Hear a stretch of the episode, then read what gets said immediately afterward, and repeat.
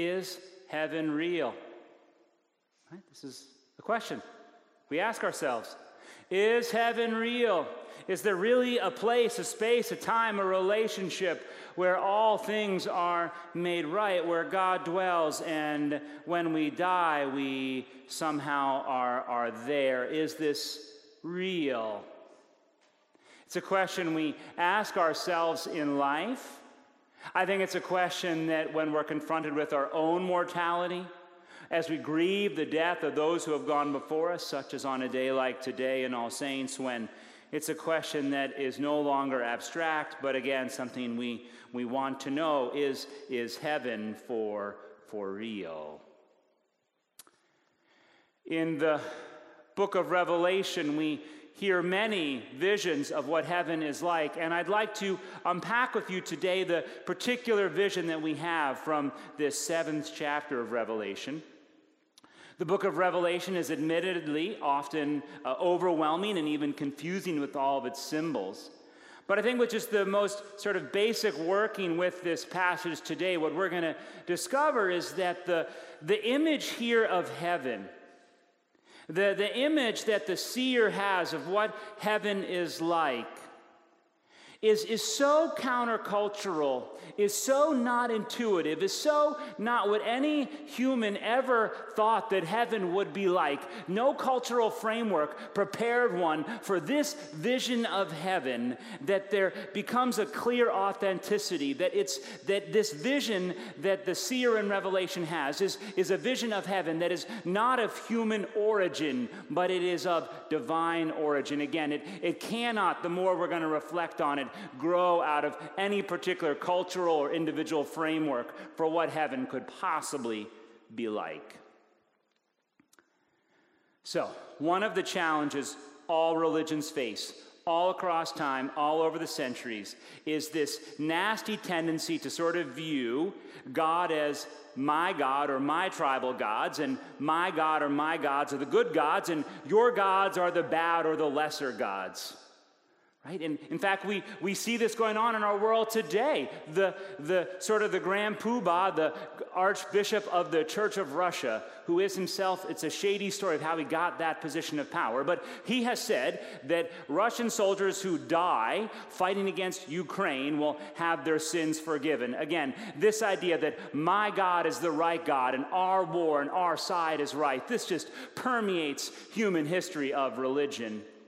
And it also appears even in the Old Testament, this idea that sort of God is the God of the ancient Israelites. And if you listen to the psalm today, you even heard that in the end of the psalm, again, our God, our tribe, our victory. After Jesus is raised from the dead, one of the questions that the followers of Jesus ask him is, is now the time for you to restore the kingdom to Israel?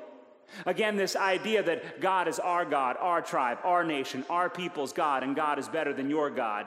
This is just a permanent part of the human story. And so I want to back up then, and I want to read for you right before what we heard today in, in the book of Revelation. Okay? This is now from verse four here. And I heard the number of those who were sealed, one hundred forty-four thousand, sealed of every tribe of the people of Israel. From the tribe of Judah, twelve thousand. From the tribe of Reuben, twelve thousand. And it goes on and it lists all of the tribes of Israel. twelve thousand per tribe, twelve times ten to the third, right? All of these holy numbers. And if you were a Jewish first century person, this is what you'd want heaven to look like. All of the elect from all the tribes brought back, and God finally bringing them and the Jewish people to power again. This would make sense in the human view of what heaven is about. My tribe, our tribe winning. But then the seer looks up.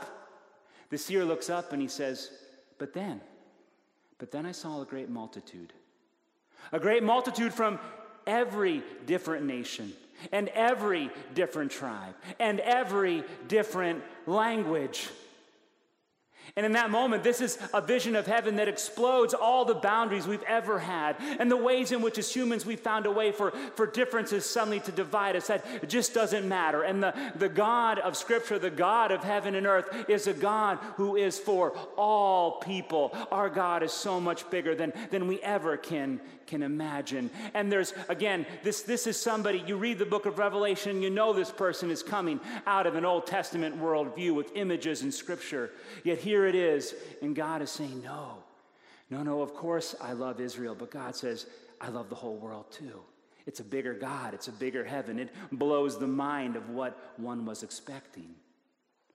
But you see, if you, you have this, these, these different tribes and these different peoples from all over the world and these different languages together, and there's a throne, at that point, anybody who was alive in the Roman Empire would have said, that makes sense to me. Because you see, that's what Rome was. Rome was this empire of all of these different people. And of course, there was one throne, and upon that throne sat Pontifex Maximus, sat the emperor, the one from whom all the power flowed. But I want you to, to listen again to what the vision that actually the seer has here. He says, and after this I looked, and there was a great multitude that no one could count from every nation, from all tribes, peoples, and languages, standing before the throne and before the Lamb. Before the Lamb. Not the lion, not the emperor, not the elephant, the lamb. The defenseless animal, not even a ram, not even a goat, a lamb. You can't get more meek and weak, incapable of self-defense than a lamb.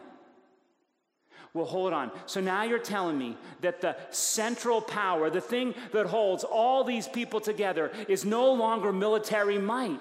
It's no longer oppression.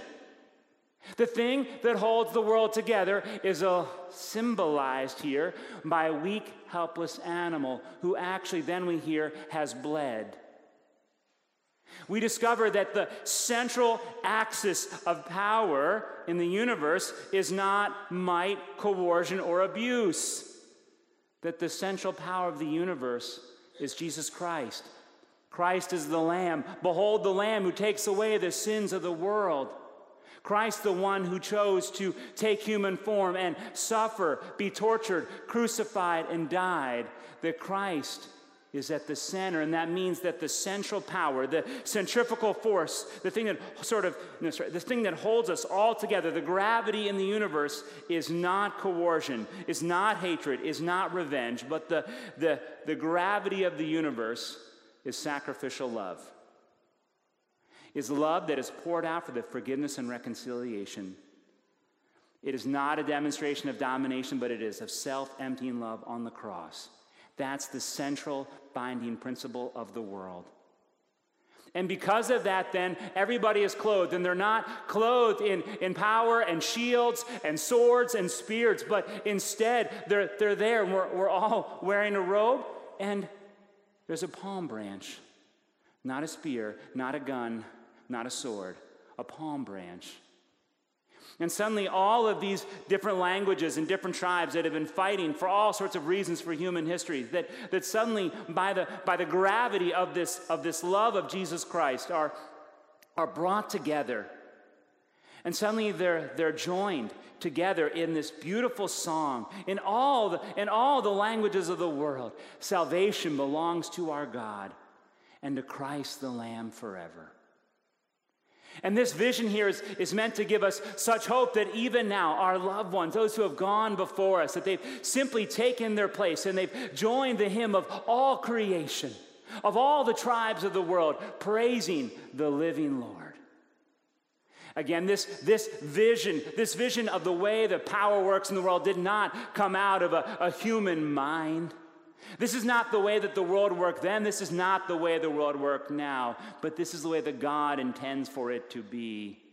Again, a universe reoriented around the power of sacrificial love, not of might. Hmm. Again, the more you start to wrestle with this vision, the more you realize that what the seer sees isn't something that would have made any logical next sequential steps to the Jewish or to the Roman mind of the first century, that they're seeing something that is totally new in human history about the way the world finally can and will work. But I think if we're, if we're honest with ourselves, we'd, we'd realize that, that this vision that the seer has in chapter seven is, is probably different than our own vision of heaven too. It was the Greeks who really introduced to the world of an afterlife of, of judgment or reward. And ever since then, all across time and cultures, there's always a sense that the, the afterlife is, is sort of rewarding individuals for what they do. And those who are good get sort of a really nice place. And if you're a Viking, that's a Valhalla with the mead hall where you drink with your buddies forever. And you know what sort of the Muslim extremist version of this for those who die in jihad is. Again and again, it pops up this idea that, that heaven becomes about the fulfillment of my fantasies. And I must say, when I hear many of us talk about heaven, I, I, I'm going to humbly offer that I, I hear a lot more of a pagan description of heaven. I've heard so many people talk about heaven. But what is conspicuously absent again and again when I hear Americans talk about heaven is Jesus. Again, when I hear people talk about heaven, I, I don't hear a lot about Jesus. What I hear a lot about is their loved ones now getting to do what they've wanted to do their whole life with their twenty-one-year-old bodies back. It turns out that in Scripture, the vision we have is not the fulfillment of our fantasies. Heaven, rather, is about the fulfillment of our righteousness in Jesus Christ. Again, heaven in the Bible is not about the fulfillment of our fantasies. Heaven is about the fulfillment of our righteousness in Jesus Christ. Jesus is at the center of this vision and all other visions of heaven in the New Testament. And that everyone gathered around to worship. But it's not simply that we're worshiping Jesus, as we heard today, that, that Jesus intends to come to us. And Jesus intends to come to us to, to now no longer be a lamb who has died for us, but, but rather a shepherd who takes care of us. A shepherd who wipes away the tears from our eyes. In heaven, we are finally the beloved. In heaven, what are we doing? Are we playing golf? Are we gardening? I don't know. What I do know is that we're loved.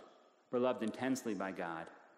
And that the relationship that we fundamentally are designed for, one of being loved by God, of being comforted, of being healed, and yet praising the living Lord, that that is what we finally get to do because we have this righteous relationship now restored through Jesus Christ.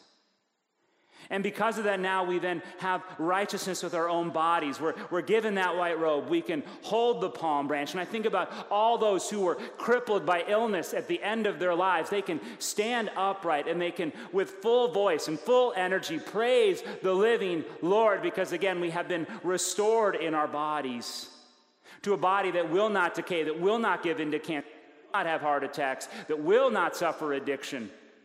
We finally have been given that. We have righteousness with ourselves. And we also have this now righteousness with others because this, this love of God, as we're so beloved, is just pouring out of us. And suddenly, again, all of these divisions between people are just melting away. And again, it's joining together in this beautiful song of all creation. So is heaven for real? I would humbly offer that a lot of what we think about heaven probably isn't. It turns out that heaven is really beyond our comprehension. But what is real is that our God is an awesome God. Our God is bigger than any one of our tribes or boundaries or limitations.